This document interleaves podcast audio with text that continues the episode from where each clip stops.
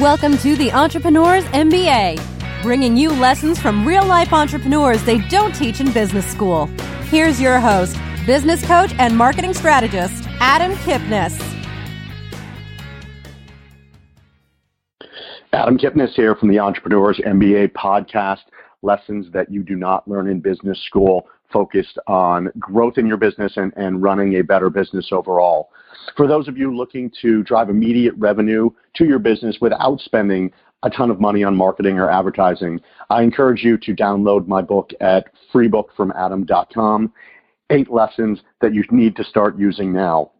All of them are things you can implement immediately and don't cost money out of your pocket in order to get up and running to drive new revenue. Today, I want to talk a little bit about knowing your audience. It's great to be one to be fantastic at what you do, to have a perfect speech, everything ready to go, but it's another thing to have the right audience in front of you.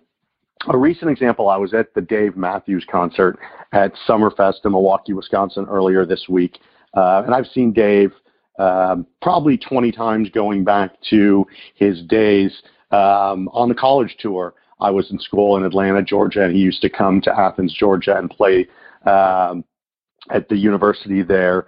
And it, if you know Dave, he's a jam band, right? He has his songs, a lot of them we know, and then uh, he just plays amazing music to go along with it and takes it wherever he wants it to go. No concert is the same twice, no song is played the same twice.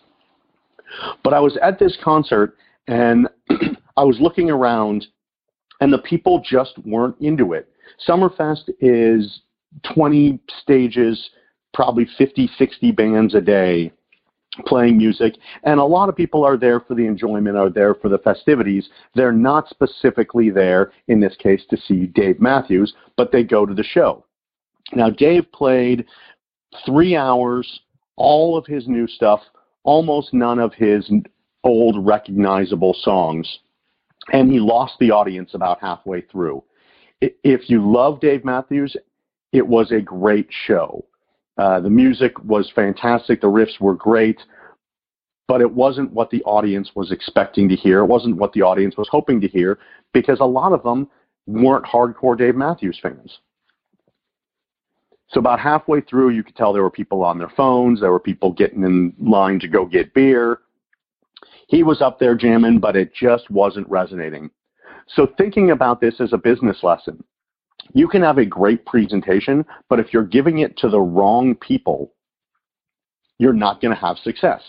If the people are expecting you to do one thing and you do a different one, no matter how well you do it and how amazing you are, it's not going to resonate. So I encourage you when you're out and you're talking uh, to a, a group of people, giving a presentation, doing advertising, doing things on um, your social media accounts. Know who's listening to you and speak to that audience. It's not about the information you give, it's about what the audience hears and what they're looking for from you. So I encourage you to keep that in mind. It was just a lesson that popped into my head as I was watching the show, and I always try and think of things that are going on in my life and how they relate to my clients and, and, and to small business owners to make their business better. And this was just one. Know your audience, know what they're looking to hear so you can deliver the best of what they're looking for. Thanks again for joining the Entrepreneurs MBA podcast. This is Adam Kipnes, your host, and I look forward to talking with you on the next one. You've been listening to the Entrepreneurs MBA. Download Adam's free book, How to Make More Money in Your Business, at www.freebookfromadam.com. This podcast is a part of the C Suite Radio Network. For more top business podcasts, visit c-suiteradio.com.